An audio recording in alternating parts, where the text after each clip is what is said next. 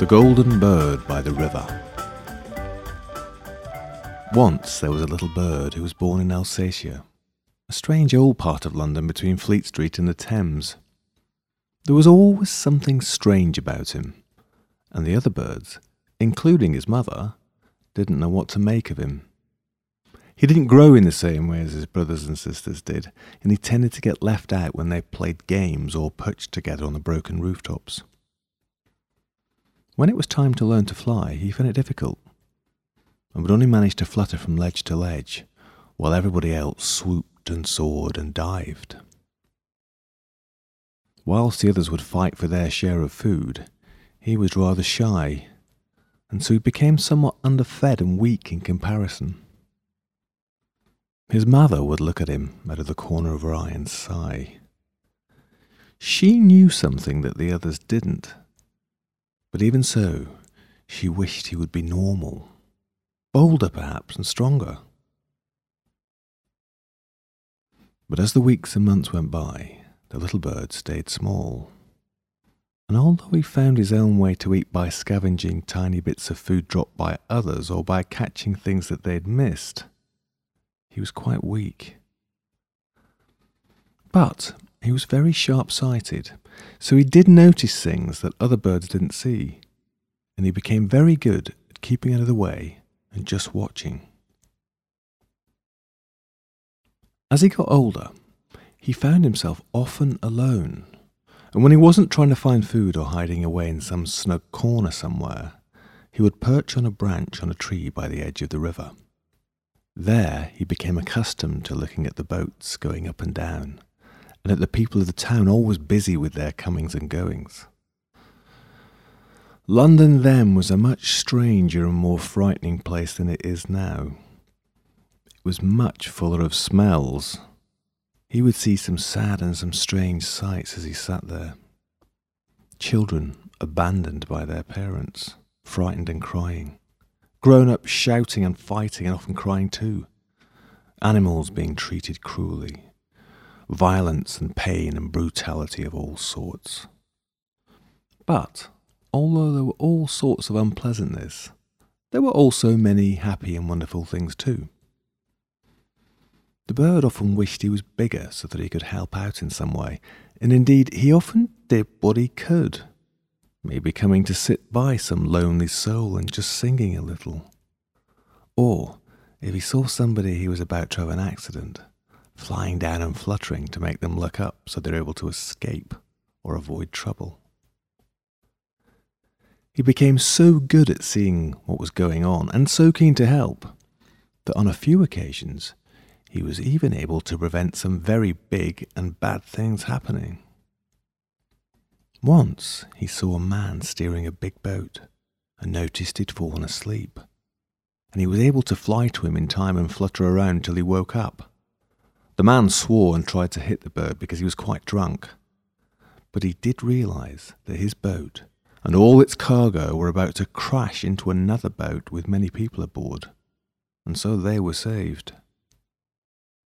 Another time, the bird saw an old woman had fallen into the mud at the river's edge and was sinking.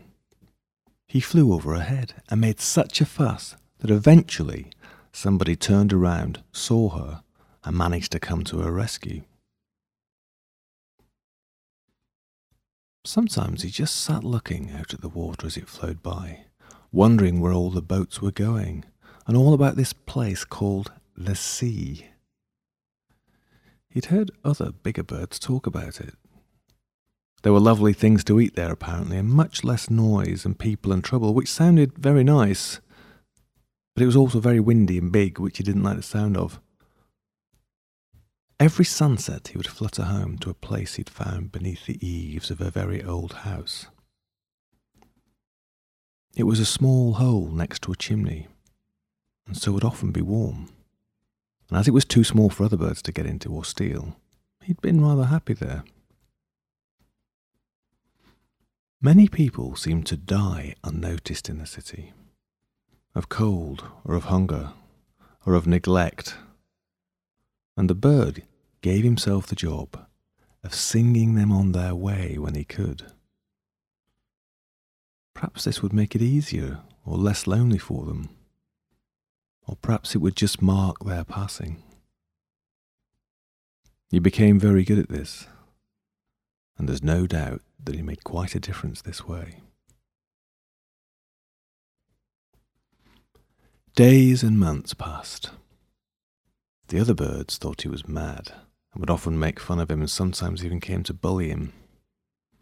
When winter came, many of them went away for a long time. But not our friend. No, he was too small to undertake any long journeys, and anyway, he felt his place was here watching. But the days and nights of cold and loneliness began to take their toll. He became quite bedraggled. Nevertheless, he remained as cheerful as possible and tried to help out whenever he could, or at least think good things and sing his farewell songs. Some days he would sit on the wall by the river and notice that below him there was a man who was tall and slim and who wore green tinted glasses and who also spent much time just watching the river and thinking and looking at the boats and people. The little bird had never had a companion, but he began to think of the man in some ways as such, and it almost seemed to him as if the man felt the same. Another year came and went. The city breathed in and breathed out. Some buildings were raised, others fell down. The world moved on. The little bird began to feel weaker and would sometimes fall asleep as he sat and sang. Often he would dream that he saw a giant moon spinning in front of him across the river. Then a day came when it was late summer and he was sitting on his perch on the tree. He had had a busy time of it late, singing and watching, and this evening he suddenly felt too tired to fly home. This made him feel rather frightened because he didn't like to stay down by the river at night.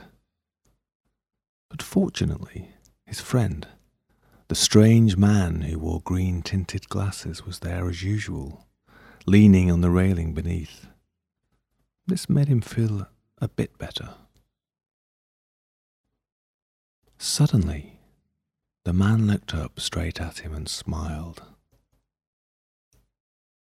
It's time, he said. The little bird was very surprised, for not even any of the birds had spoken to him for a long time, and he was startled to realize that he could understand the words. He looked at the man with his head on one side and his beak open in amazement, and he wondered what would happen next. My name's Valentine, said the man, almost as if in explanation. And then he said, again, It's time. Suddenly, the bird felt very sleepy. He looked around once more at the city, and at the river, and at the boats, and then back at the man. The man smiled. The bird closed his eyes. The river flowed on.